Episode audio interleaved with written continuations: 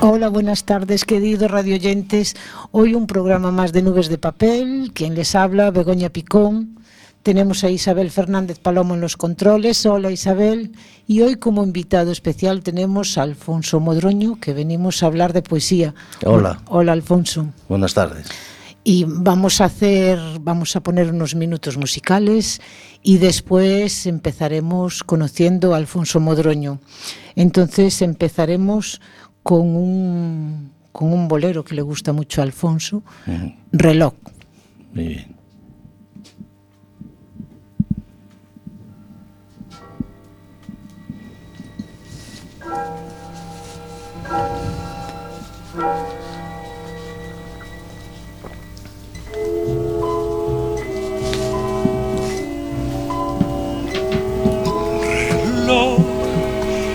No marques las horas, porque voy a enloquecer. Ella se irá para siempre cuando amanezca otra vez. No más nos queda esta noche para vivir nuestro amor. Y tu tic-tac me recuerda mi irremediable dolor. Reloj detén tu camino, porque mi vida se apaga. Ella es la estrella que alumbra mi ser. Yo sin su amor no soy nada. Detén el tiempo en tus manos. Haz esta noche perpetua para que nunca se vaya de mí para que nunca amanezca.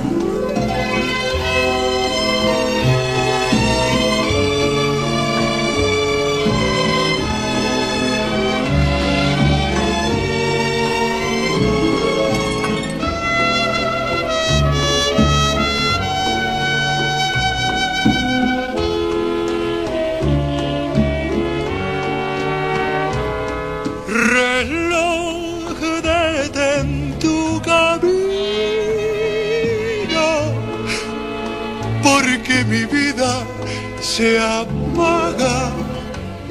Ella es la estrella que alumbra mi ser. Yo sin su amor no soy nada. Detén el tiempo en tus manos.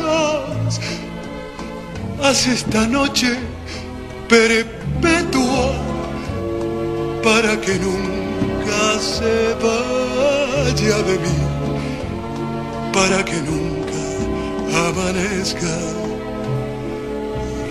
Reloj, no marques las horas.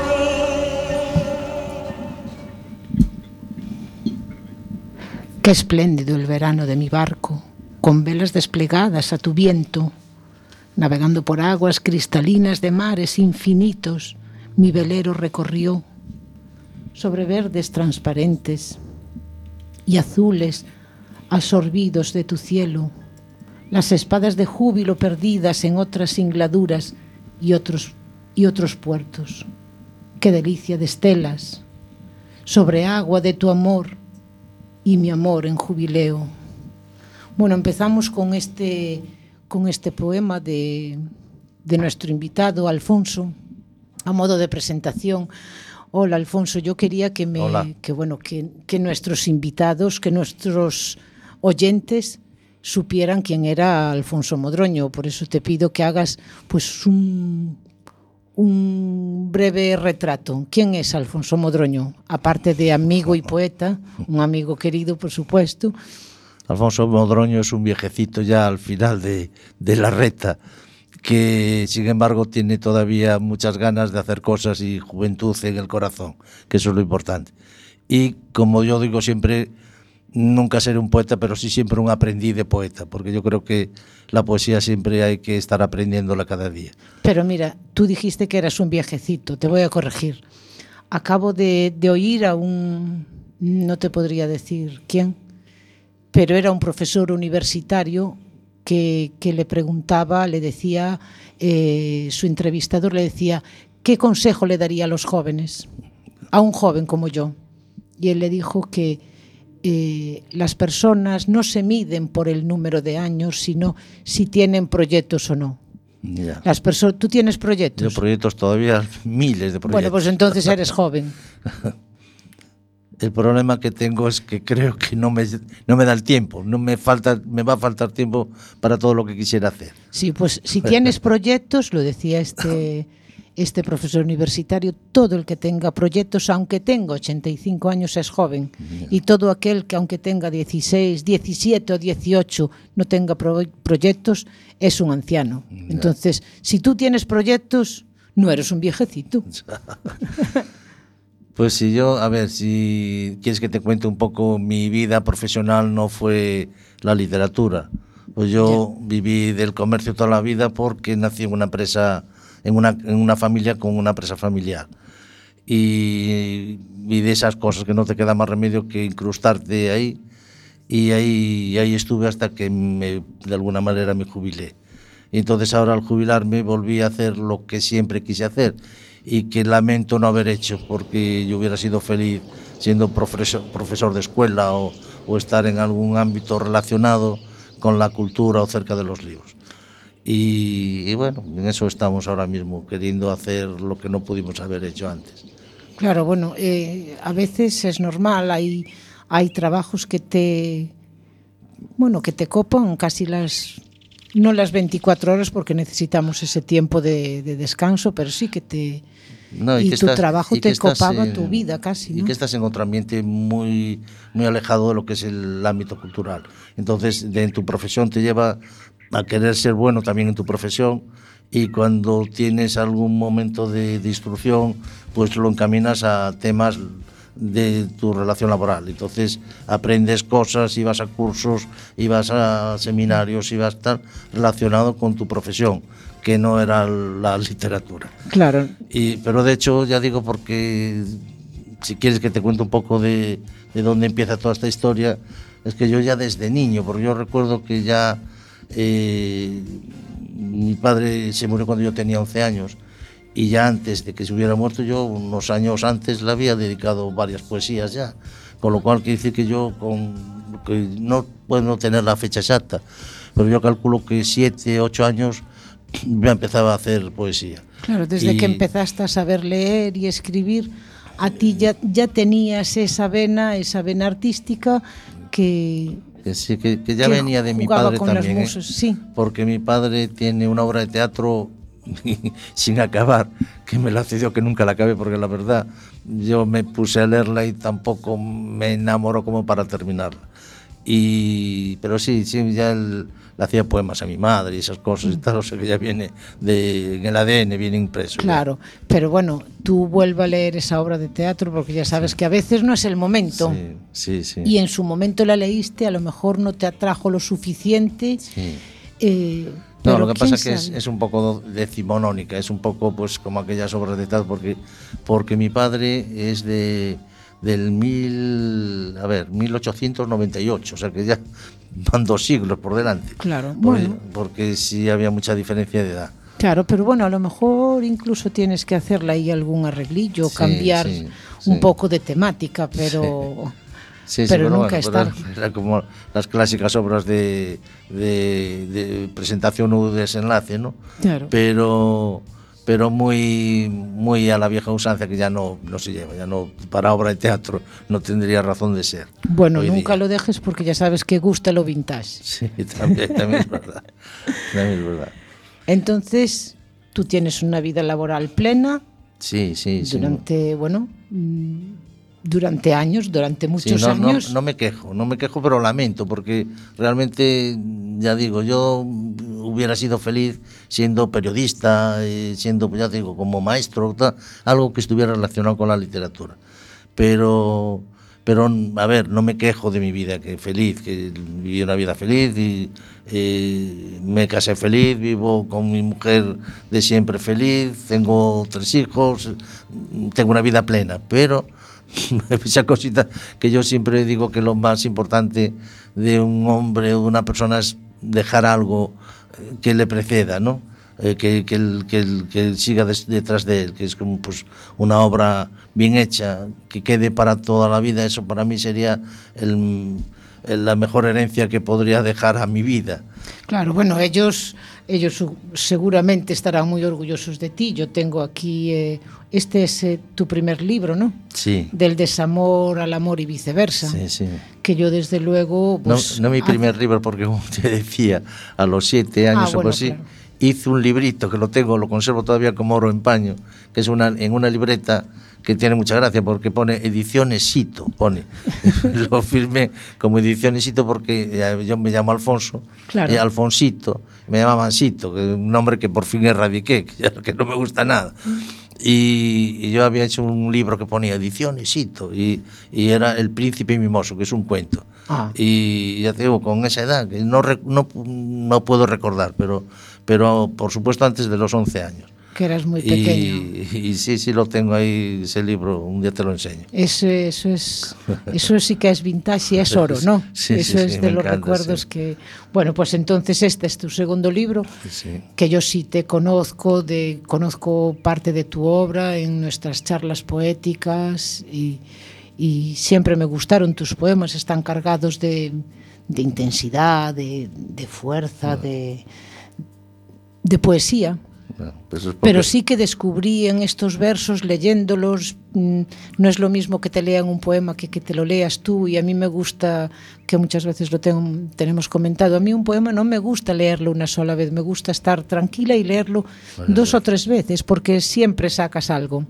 Sí, sí. Entonces descubrí a un Alfonso, pues Mm, aunque tú dices que estos poemas ya están obsoletos, yo les mm. digo que están vintage, pero a mí, eh, sinceramente, Alfonso, me encantó. Hay poemas buenísimos y hay, no sé, cada, cada poema tiene a lo mejor tres o cuatro versos que son eh, de una calidad extraordinaria. Bueno, pues, para mí. Favor que usted me hace. Para mí, sí. Hay, hay muy buenos poemas. Entonces... Yeah tú llegas a una edad que dices, ahora voy a tener tiempo, dejas tu trabajo, te jubilas, dices, ahora sí que voy a empezar a hacer mi... Sí, pero ya digo, me gustaría tener quizás menos edad, pues ya, a ver, tengo 77, a- 72 años, quieto, no aumentos. 72 años ya, que para mí son muchos años, porque, porque ya son. Y, pero bueno, yo vuelvo a decir, tengo juventud emocional. Claro, pues eso es lo importante. Y- pero no es lo mismo que si me coge esto pues con, con yo qué sé, con 45, porque todavía hubiera empezado una carrerita de filosofía, de letras, de algo, porque que, pero que ya no da tiempo.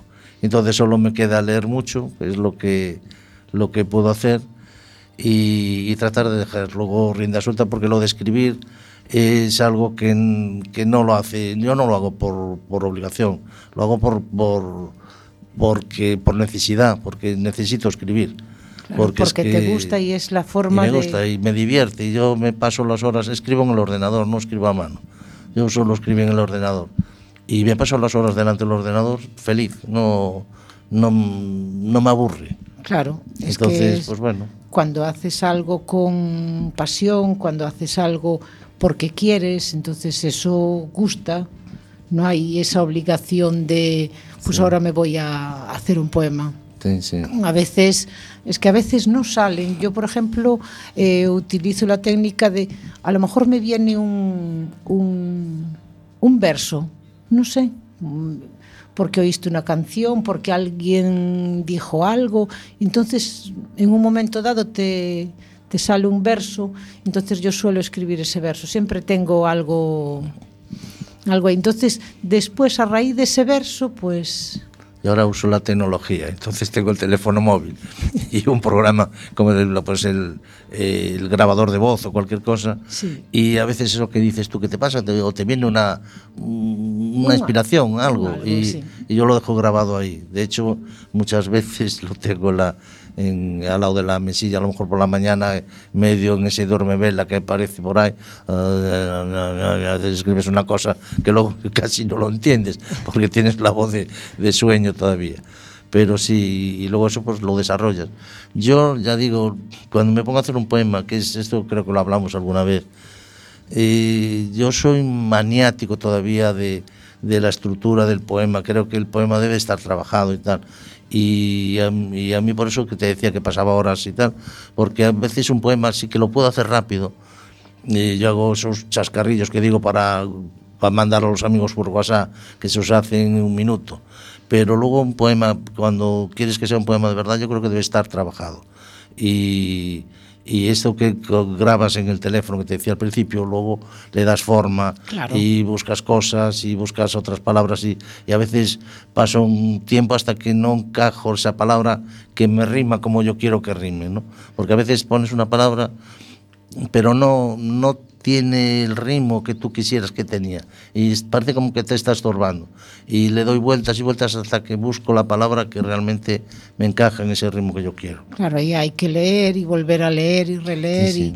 Y, y ver cómo te suena, te suena bien, no te suena bien, entonces repasar. Y yo soy de los que a veces cojo un poema de escrito hace cinco años o seis años o diez y todavía lo rectifico. Yo sí al leerlo veo algo que, que digo, "Oh, pues mira, esto le queda un pum, y va y lo cambio, porque creo que se puede hacer, no, Bueno, no hay ningún problema. Claro, porque la madurez literaria eh, está ahí, entonces no es lo mismo los poemas que escribiste hace cinco años, pues ahora tienes otras técnicas, otros aprendizajes, porque aparte eres una persona eh, que está continuamente yendo a cursos, a talleres literarios, te gusta aprender, tienes esas, sigues teniendo esas ansias de aprender, de, de culturizarte cada vez más. Entonces es normal que cada vez que lees un poema antiguo necesites retocar, retocar algo. Sí, pero mm. y a veces ya no es por esa madura, madurez que dices tú que tienes intelectual o, o cultural o, o, técnica.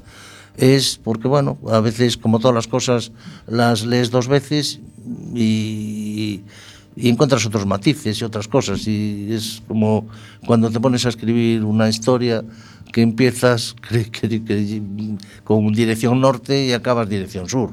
Porque porque la propia historia te fue llevando a un personaje, otro personaje, otro personaje, y cuando te das cuenta te has desviado de, Claro, del eso- tema inicial. Eso pasa mucho en la narrativa Sí, sí. normal, porque tú pretendes darle, pues, pues bueno, este personaje mm, tiene que ir eso al norte y vas girando, pero a lo mejor llegas y bueno, pues ahora lo voy a llevar al noroeste porque me gusta más y eso es normal, porque cuando escribes un relato vas eh, bueno, vas creciendo con el personaje y Sí, te vas sí, metiendo o- en el personaje. O aparecen otros personajes que no tenías pensado. Porque Claro, la sí. trama te llevó a, pues no sé, a, a un personaje que, que aparece de repente, que transforma la historia.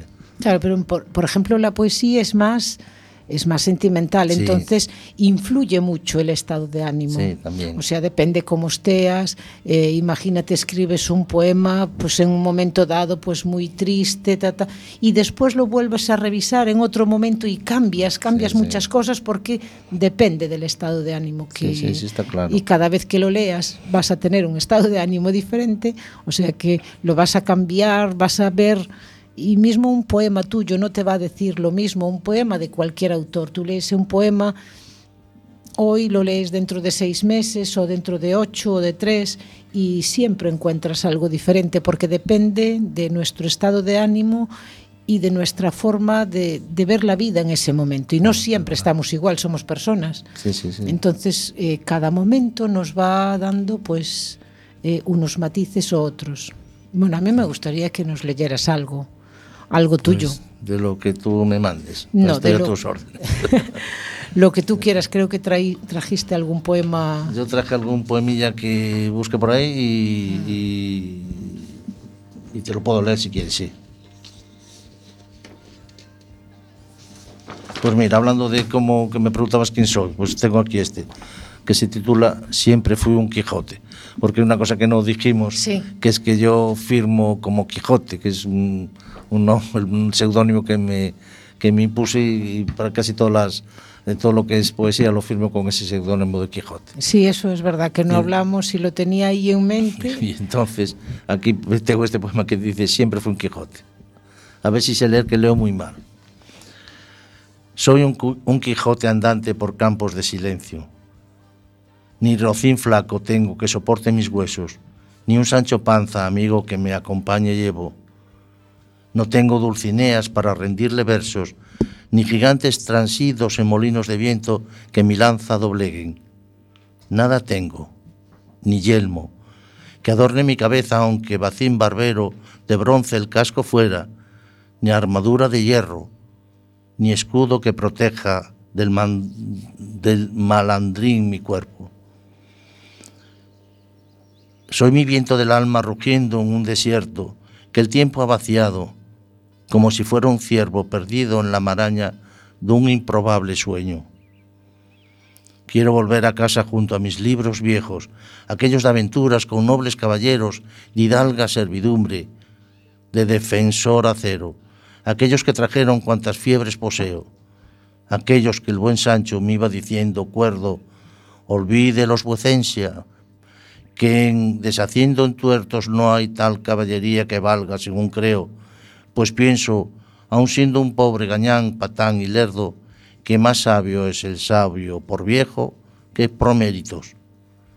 He de volver al lecho que acepta mi regreso como un sereno abrazo entre la vida y el cielo. No habré de arrepentirme por loco o pendenciero, pues lúcido, aún discierno lo malo de lo bueno, y quien, por mal nacido, fue causa de mi acero. Genial, se acaba. genial, genial. Eh, antes lo decía, eran poemas eh, exquisitos. Después yo tengo ahí uno que me gustó mucho, quizás lo lea. Pues venga. Pero bueno, eh, siempre vas a leer tú mejor tu poema que yo.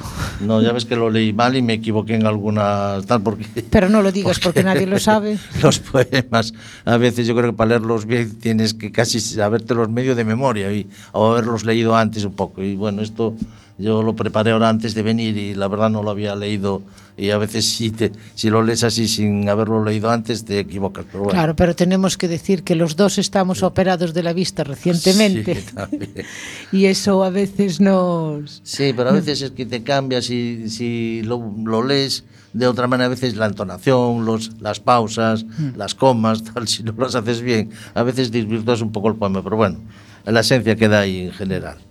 Y proyectos, ahora hablamos de proyectos que... Sí, y proyectos, eh, por supuesto, pues eh, aparte de eso, no me agobia el mundo y quiero vivir feliz, por, por encima de todo, tranquilo y feliz.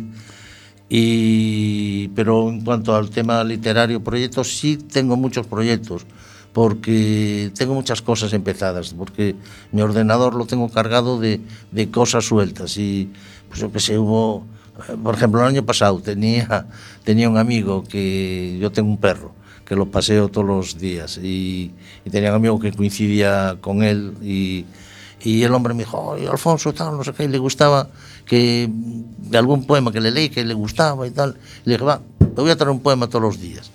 Y efectivamente hubo durante un año y pico así estuve llevándole un poema que le hacía todos los días, le hacía un poema y se lo llevaba. E eso parecía un ejercicio tonto, pero me obligaba a hacer ese poema y algunos de ellos no estaban nada, vamos, eh, a ver, modestia aparte, no, no eran eh, chascarrillos, como le digo yo, hechos a tal, eh, poemas que tenían, sí, bueno, presencia, se podían presentar. Y, y, y, igual que eso, pues tengo muchas cosas ahí, pero claro, todo deslavazado. Eh, uno de un padre y otro de otra madre. Y entonces yo quería eh, centrarme a escribir un poemario con temas concretos que, que de principio a fin está dentro de ese tema. Y tengo, como, yo que sé, muchos empezados, pero ninguno concluido. Y este año quería trabajar en ese sentido de, de rematar por lo menos, aunque solo fuera un poemario, pero, pero rematarlo de una vez. Pues esos que le hiciste a tu amigo, un poemario. Ya, pero es que esos son, hoy, hoy hablaba de, de pues no sé, del mar y mañana hablaba de, de, las nubes. Entonces, no guardan relación todos, ¿no? No tiene... Claro, tú quieres temática... Sí. A ver, un poco el ejemplo de ese libro. Sí. Pues ese libro es eh, habla del desamor, el amor y viceversa. ¿Qué quiere decir? Que es un, está narrando una historia en relación al amor, un señor... que, que ha vivido el amor, que se ha desilusionado, que luego vuelve a enamorarse y ese amor no es posible y pasa y vuelve otra vez a, a la situación anterior del desamor. Bueno, está, todos los poemas tienen una relación, están un en un tronco mm. principal, ¿no? Y eso es un poco para mí, dentro de un poema debe de haber, si tratas, pues, no sé, de la ira pues que trate de la ira, si tratas de la muerte, que trate de la muerte, si tratas del amor, que trate del amor. Claro, ¿no? te gusta por temáticas. Sí, sí, a mí me hacer, hombre, mm, eh, se puede hacer, pero pienso que lo ideal es, para mí, yo, mi idea es hacer poemarios que tengan dentro de un eje. Claro, este fue el primer poemario que hiciste Sí, después de la jubilación. sí, sí, sí, eso, y la verdad que tiene 45 55, 55 versos, 55 poemas. Poemas, ¿no? Y eso me puse a hacerlo realmente, no, no de que fuera recopilación de cosas que tenía hecho. Me puse a hacerlos, profeso, y lo hice en dos meses y medio. Vale, eres un crack. Y, y por, eso, por eso digo que sí que en ese aspecto mm, no sé si tendré calidad, pero parezco Lope de Vega, porque para eso a veces facilidad sí tengo, gracias a Dios. Claro, que sí. no, no lo digo presumiendo, sino que bueno, es un No. don que lo tienes ahí. Claro, es, es que eso está o no está. Eso salió ayer en una conversación, una conversación con amigos. Mm, Porque eh, a unos amigos ayer le leí sin decirle que era realmente el poema de cuando me operé. ¿Sabes? Que Sí, hice sí, ese poema lo de leí, las, lo escuché ya. las luces y demás. Y dijo, "Jo, guau, qué guay. Y, y me- es el día de la operación. Esto es la operación de, de miopía. y tal. Dijo, ¡buah! Y mira cómo lo describe la operación. Claro, yo describiría, ¡buah! Ese, esas luces que me volvían loco. ¿No ves la forma de describirlo? Claro, es que hay cosas que salen Sí, sí, y a veces te salen innatas y, y también depende del momento, del estado de ánimo. Claro, no, es- no siempre salen poemas alegres o poemas de amor o no, tienes tu, tu momento, tus cosas y, y eso hace que en el carácter eh, interviene mucho de cómo salga o no salga un poema. A mí sí que me gustaría leer, a ver si esta luz me lo permite, y me gustaría leer este que se titula Nocturno, que me parece precioso. Dice así. Suena un tango melodioso, lastimero y lento en el silencio largo nostálgico de ti. Un sabor a prohibido y extraño en el recuerdo evoca con, con vértigo pasiones sudorosas, carreras contra el viento, mentiras diseñadas, secretos que se esconden cautivos de otra cama. El pasado va poniendo su precio a cada lance. Un verso, una mirada, sonrisas que no duermen, y en las calles vacías, y en los parques desiertos encendida la hoguera del oscuro deseo, quemamos nuestras alas, mariposas nocturnas, en alocado vuel- vuelo. Tantas veces los dos buscamos madrugadas. Es que es muy bonito, es que es precioso, con una carga y, y todos así, todos tienen, eh, para mí, hombre, no soy ninguna, ninguna profe, nin- no, pero para mí, como poeta, como compañera, me parece que tienen una calidad mm, suprema, Bueno, para mí. Pero es que yo soy... cuando, cuando haga el próximo poemario, eso te llevaré de, de manager para que me presentes. Ah, ya sabes que sí, que no hay problema. Para que me presentes. No, no digo a los editores, mira aquí le traigo a este señor. Ah, sí, sí, pero eso ya sabes que sí. Además, nada, te presento un menos de nada. Sí. Eh, aún es- escuchaba, aún escuchaba en el chat ese que tengo de, de, bueno de Chus Molina, que es una profesora que nos da un curso que vamos todos los, todos los viernes. y, y, hablando pues eso de los premios Planeta, el premio Nadal que salió el otro día y tal, y decía que, bueno, que todos, que está todo amañado, que no sé qué, que, los, que todo esto de las ediciones, los editores, no sé qué, que ya o, eres, o estás en, dentro de, del círculo o nada, como ya, ya puedes hacer tú, casi ser tu propio editor, si no, no hay nada que hacer, porque está todo, todo ya eh, amañado, non? Bueno, a veces yo tamén creo que algo parecido. Sí. No en todas partes, pero sí, eh, lo vemos en la tele, en los concursos que nos venden, no, y eso está... Sí, criticaba un pouco que a veces la calidad hmm. que, que, que se, ven, se trata de, de promocionar lo vendible, aunque esté exento de calidad. Lo que mm, se pone en el mercado, lo que el público compra. Claro. Y a veces eso evita que, que pues, hablaba de los premios en concreto, ¿no? Dice, los premios son precisamente para lanzar a gente que no es conocida, gente que, que está ahí descubierta, que tiene calidad. Y a veces no, se lanza gente que, que puede vender. Claro, y... es que lo vimos en el último premio, es esos tres o cuatro autores Sí. ¿no? que utilizan Sí. un nombre de mujer Sí, para un... eh, son personas conocidas, son personas. Que se dedicaron a escribir durante muchos años y, ¿y por qué ahora utilizar un nombre de mujer? ¿Porque vende más? Porque es que eh, es verdad que durante muchísimos años la mujer no pudo hacer, hacerse un hueco. Sí, sí, sí. Y sí es verdad que la mujer tuvo que usar nombres de hombre. Muchas veces llevaba él los méritos, pero quien escribía era la mujer. Pero eso en muchas ocasiones porque la mujer no tuvo cabida en la literatura, pues como podía tener un hombre. Pues por eso decía Pero en que- este momento, no. Sí, que por Eh, eso decía que, que esos premios se valía también para que esas mujeres pudieran salir arriba. Claro. pudieran ser presentadas, porque bueno, sí, porque se premiaba la calidad.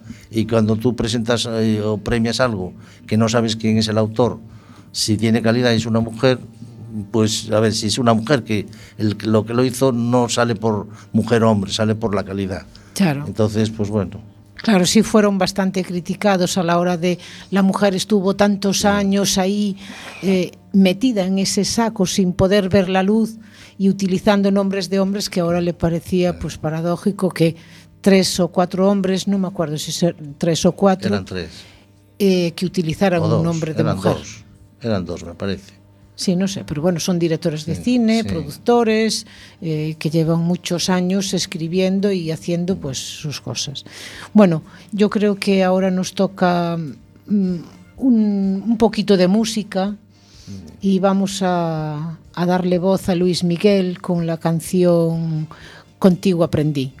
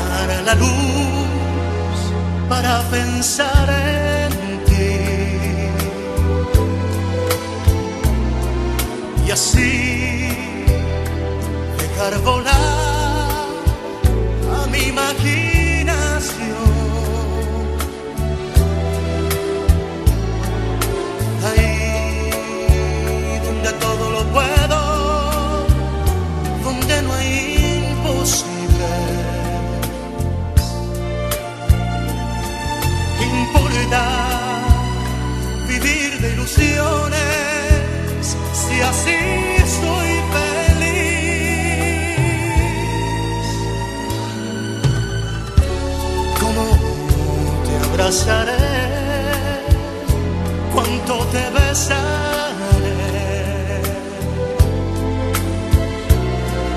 mis más ardientes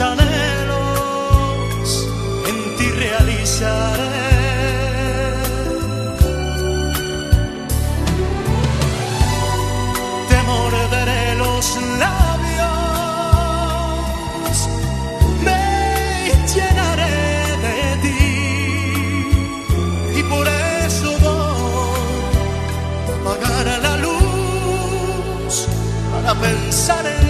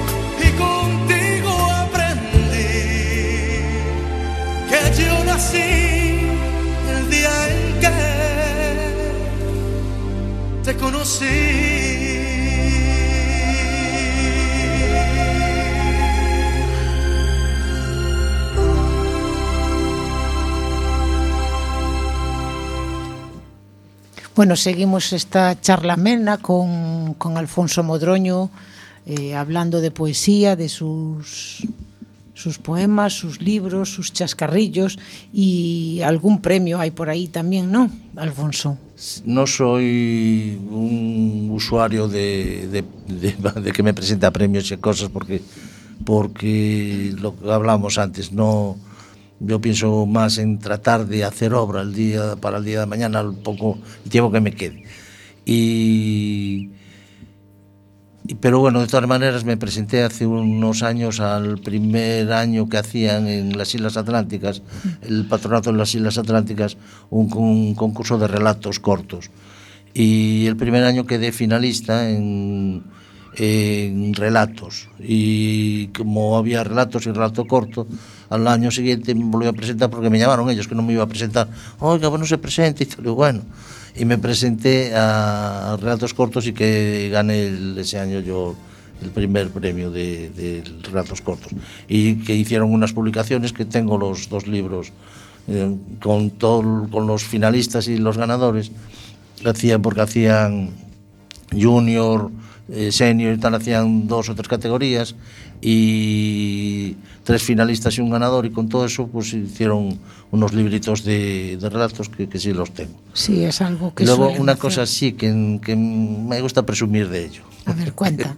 que eso sí que, que, que me siento honrado por porque de niño, como ya te dije que de niño sí me gustaba hacer, que una de mis de mis páginas doradas que guardaré siempre se llama Amante en el exilio, que es una es una un, es una prosa poética de alguna manera. Ya en aquel entonces hacía pinitos y tal, y un amigo mío, que es el que iniciador de lo de las hogueras de San Juan, en realidad, pues me metió en el tema aquel y me dediqué yo a, a llevar la parte cultural de, de, aquel y aquel año fue cuando le dimos el gran lanzamiento a las lo que son hoy las obras de San Juan de, de, San Juan de aquí de la Coruña que están declaradas ya eh, de interés turístico nacional y bueno pues yo hice el primer pregón de esas fiestas en cuando ya aquel año que en el Paraninfo de, del instituto todo vestidito de la gala con mi smoking que era mi primer smoking y tal delante de los concejales y tal estaba yo todo orgulloso. Y fue la, la, el nombramiento de la segunda mega mayor había sido ya y pero fue el primer pregón y lo escribí yo y el, el ayuntamiento editó un libro también con, con los, cinco, los 25 los que fueran no sé primeros pregones y bueno ya estoy también yo figurando como pregonero, primer pregonero de las obras de San Juan. Eso marca mucho, ¿eh? sí, el eso. primer pregonero. sí, eso me, me, tengo un orgullo personal porque porque bueno, pues recuerda también la infancia, yo era un chavalín, tenía, no sé, porque años tendría, pero 16, 17 años o por ahí, que tampoco tenía mucho más. Ah, bueno, era, yo pensé que era más tarde, no, no, no, no eras un chavalín. No, no, era un chavalín, era una cosa de, de porque las obras de San Juan empezaron allí en, en la plaza de Portugal, Fernando Macías, uh -huh. eh, que era donde empezó la, que una cosa de niños de alguna manera, que empezaron haciendo una hoguera y y no sé qué, recaudábamos dinero por las casas para, para subvencionar los gastos. Pero ya que entonces recuerdo yo que el ayuntamiento nos había dado un, una subvención de 80.000 pesetas, que Dios mío, wow. era, era una, una Eso pasta. era un dineral, ¿no? Que, que el amigo Cheche que se lo gastó todo en, en, en fuegos artificiales, poco menos. Pero habíamos hecho una recepción en el hotel, en el hotel Riazor y habíamos hecho eh, pues, pois, non sei, sé, la primeira marcha traíamos unha antorcha olímpica con un atleta olímpico desde un San Juan que está por allá por Albedro, o por aí todo recorrendo por aí, habíamos sacado un, un carros de bueyes e, e tal, con unos, unha compañía del ejército disfrazada, bueno, vestidos con, con unos trajes que habíamos traído de Madrid. Y bueno, aquellas 80.000 pesetas, no sé cómo dieron entre lo, lo que recaudamos y tal. Y, y bueno, y a mí que yo estaba en el ajo, eh, tuve que poner dinero que no volví a cobrar en mi vida también. Pero es que estamos de... hablando de 80.000 pesetas de hace casi sí, 60 sí, años. Sí, sí, era, era, mucho dinero. Era un, es era, que eso era un pastizal. Era un pastón, sí, era mucho dinero. Y bueno, y todo lo que hicisteis, claro. No, no, pero pues sí, otra cosa que también recuerdo, que llegamos a hacer un concierto de la banda municipal, qué vergüenza, no vino nadie habíamos programado el concierto y, y, estaba, estaba yo que sé, mi madre, mi prima, la vecina de al lado, tres personas y se suspendió el, el concierto por, por, falta de quórum, por falta de público. Pero sí, pero bueno, pero, pero todo aquello eh, a esa edad mm, yo Marca lo, mucho. lo recuerdo por un trabajo ímprobo, ¿eh? porque y, y, aprendizaje, porque el tener que ir al despacho de un concejal del ayuntamiento, pues bueno, a esa edad te, claro. te marca del ayuntamiento de La Coruña, que, que bueno, que es... Que sí, tiene... porque hoy se hace y no hay problema, pero sí. es verdad que hacerlo en ese momento cuando, sí, sí, sí. Eso, cuando tienes... Eh, no, no, y conseguir 16. hablar con el capitán general para que te deje la compañía de no sé qué y tal, todo eso, pues bueno, pues ahí pues una anécdota a mayores para que te veas por dónde me movía. Yo ya hacía mis pinitos de, de literatura en esa edad. Claro, es que Grey. todas esas cosas marcan y todo, sí. pero todo eso habrá recortes, sí, guarda sí, recortes, eso no, eso es para poner en un álbum, el álbum de, ¿no? Sí, sí. Es que son anécdotas muy bonitas y Alfonso, yo que lo conozco, es un una persona pues muy constante, muy muy trabajadora, que estás estás siempre en cursos, a ver, cuéntame, ahora estás en, en varios. Sí, eh, a ver, el curso, uno de los cursos que ya te salió antes a colación con Chus Molina en, en la González Garcés, en la biblioteca de la Junta, que, que nos reunimos los viernes por la mañana y es, es literatura creativa, se titula el curso, hacemos un relato en, bajo una premisa, pues a veces nos presenta una foto y qué te sugiere esa foto, sobre esa foto cada cual hace y tal. Entonces, antes lo hacíamos allí, in situ, pero ahora tenemos la técnica de hacerlo cada cual en su casa y luego allí lo leemos, y lo leemos y lo corregimos y lo comentamos y tal. Y muy bien, y lo más importante es que tenemos un grupito encantador que que luego después de clase nos reunimos para tomar el vinito y, y la tortilla y esas cosas. Ah, bueno, eso, y, eso sí que eso es... Y llena tanto como el curso. Claro. Y entonces se creó un curso y realmente hay un nivel excepcional. Mm, tengo que decir porque eh, somos una fusión del Ágora y del Fórum, porque eh, este curso antes eh, Chus lo hacía en el Ágora y en el Fórum. Eh, yo era del Fórum Y siempre nos decía, bueno, es que los del Ágora, y llegaban los del Ágora y decía, es que los del foro, y ahí teníamos una rencilla que no nos conocíamos, pero nos odiábamos mutuamente, porque siempre nos, nos hablaban, no, es que los del Ágora hicieron, ¿cómo, cómo tal? Y nos, nos picaba la moral y ahora estamos ya hemos llegado a un consenso y nos hemos juntado parte del Ágora y parte del foro. Claro. Y realmente eh, ha conseguido eh, se ha conseguido sin querer una fusión perfecta y un y gente muy buena, gente con libros editados ya, con novelas editadas, gente muy profesional, a ver, entre comillas, aficionados todos como Sí. somos pero, pero con un nivel que Chus a veces no- nos lo comenta, dice que está encantada de, de joder, es que, que es algo admirable, porque hay a veces expresiones y cosas que son de un nivel, pero muy importante. Y eso es uno que más me está llenando ahora mismo. Estoy yendo también, que somos eh, compañeros con Alfredo Ferreiro, mm. también en, eh, y arriba en la en Merced, Atobeira. en Atobeira, que también resulta muy agradable porque, pues bueno, pues eh, se aprenden cosas. Y, y también ya ves que tenemos un, un elenco de... Sí, tenemos de, ahí un buen grupo. De grupo y tal, muy Con, con Gabriela, so- Graciela, sobre Gracielas. todo. que es- Pero no nos da tiempo la- al pincho, la tortilla, porque Sí. tenemos que ir corriendo para Sí, otro, sí, a otro, Evento. a otro lío y no nos da tiempo. Pero, la- bueno, la- pero luego tomamos la- el pincho y la tortilla lo tomamos después, Vale. en el otro evento.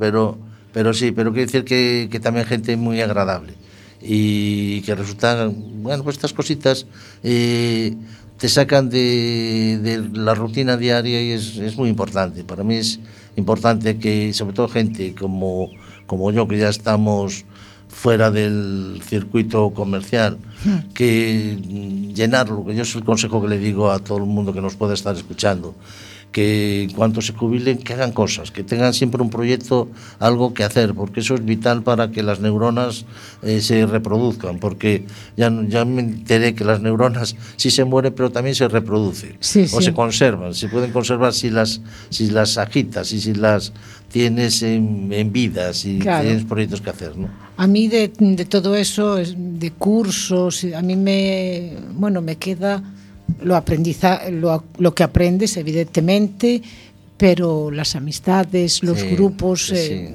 ese grupo de personas que haces, haces un grupo, yo eso sí que lo guardo con eso, con mucho cariño y siempre te tropiezas con gente interesante, con Yo lo, yo lo valoro mucho también. Claro, Porque, porque bueno, al, al final es lo más importante que podemos tener en esta vida. Yo, sí, sí, las yo siempre lo digo, yo creo, siempre lo mm, comento esto, que quizás un Julio Iglesias, un Amancio Ortega o tal, que nos pueden envidiar muchas veces a la gente sencilla, que tiene amigos para tomarse una sardina en una playa sin que nadie le esté molestando. Porque, yo porque, te digo que sí. Porque yo creo que esa es la felicidad, el, el tener ese amigo con el que poder estar tomándote una sardina y un y cantar a Rienseira y, y ser tú, estar ahí sin que nadie te esté viendo, "Oh, mira, es fulanito, es menganito, es tal, ¿no? Porque esa gente sí, tienen yates, tienen grandes chalés, tienen sus grandes fiestas, lo tienen todo.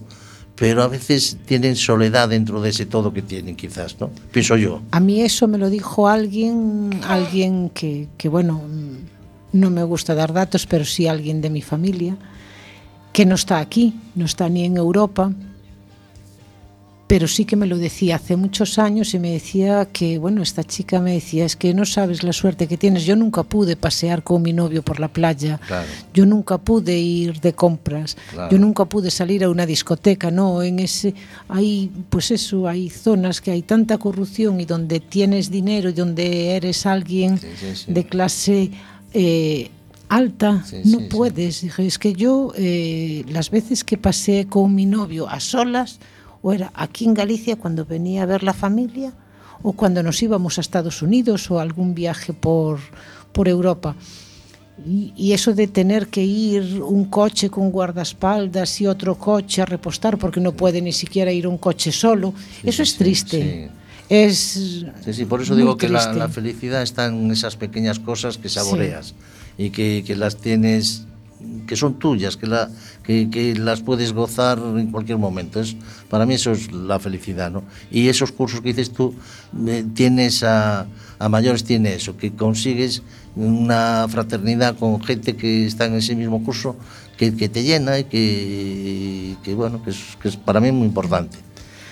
Y antes de empezar el programa me decías que, bueno, una hora de programa, pero es que esto se está acabando, Alfonso. Bueno, bueno. esto se está acabando, entonces nos quedan esos últimos minutos y tenemos ahí cinco minutillos, siete. Eh, pues te leo un que, poema si quieres. Sí, Venga. vamos a leer otro te poema. Otro, uno de despedida. A ver, te iba a leer este que me gusta, pero, pero te leo esto otro que es así más Sí, pero... Más romántico. Sí, sí, sí, sí. Te leo este que es así un poquito más romántico para ponerle un toque más sí, de caramelo. Eso, por favor. me, me gusta estar aquí, conmigo a solas, donde la mar se queja, donde rompen las olas como me rompo yo. Me gusta estar aquí bajando a solas al rumoroso espacio que nuestras caracolas el tiempo vació la mar oscura en mí, la vela rota, el pensamiento hundido, ya no vuelan gaviotas ni el viento huele a ti. Pero a pesar de todo, me gusta estar aquí conmigo a solas. Qué bonito. No es, no es tan caramelo como yo pensaba. Bueno. Pero, pero bueno, pero es así romántico. Pues yo voy a leer algo muy pequeñito tuyo también para, bueno, amar la vida amar la vida, aunque la vida sea cicatera conmigo y no me quiera. Amar la vida, aunque la vida fuera la mar a la que canto y no me oye y no me oyera. Amar la vida, aunque la vida sepa que me muero despechado y no me crea. Amar la vida, ay Dios, cómo quisiera amarla con pasión de primavera. Y casi no nos queda casi no nos queda tiempo. Bueno, nos pues, despedimos. Pues ha sido un placer estar con vosotros aquí. Un placer tenerte mm, como amigo, como persona y como poeta. Pues Alfonso, gracias. gracias. Gracias a vosotros. Isabel, muchas gracias. En los controles ahí la tenemos. Y quien os habla, pues Begoña Picón, os emplazo a un próximo programa, pues dentro de 15 días, aquí en Nubes de Papel ser buenos, disfruten de la vida y hasta pronto.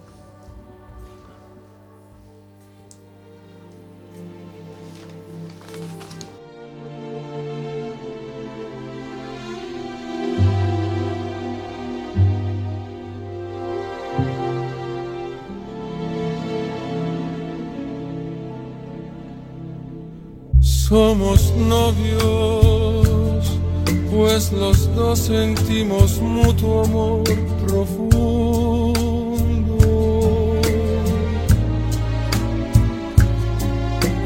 Y con eso ya ganamos lo más grande de este mundo.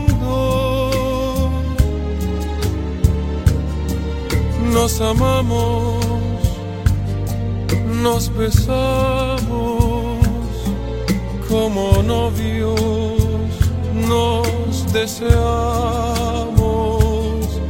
y hasta veces sin motivo, sin razón nos enojamos.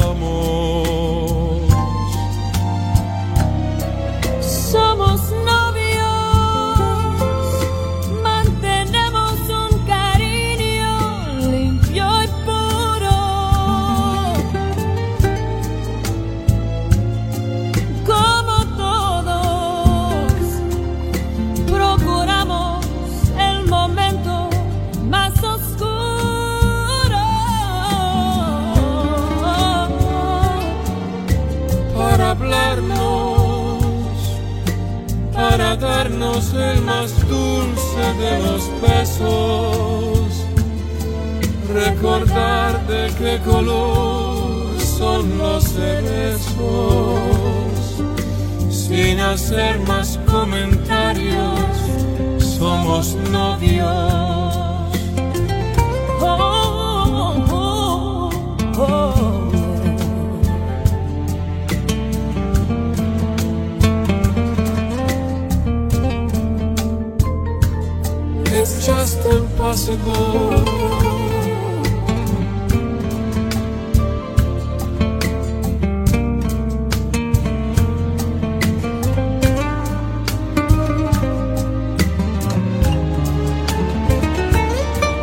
Nos amamos, nos besamos.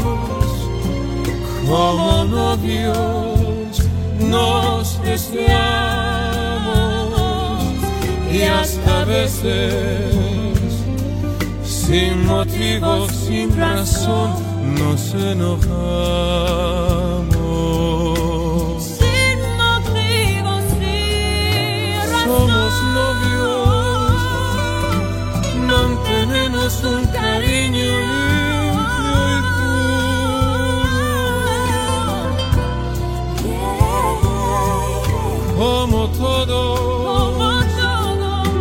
procuramos el momento más oscuro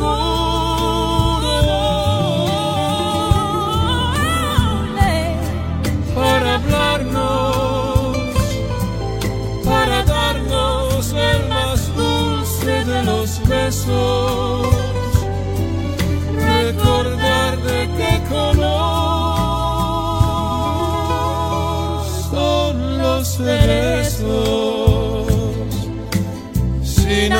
más comentarios, somos novios.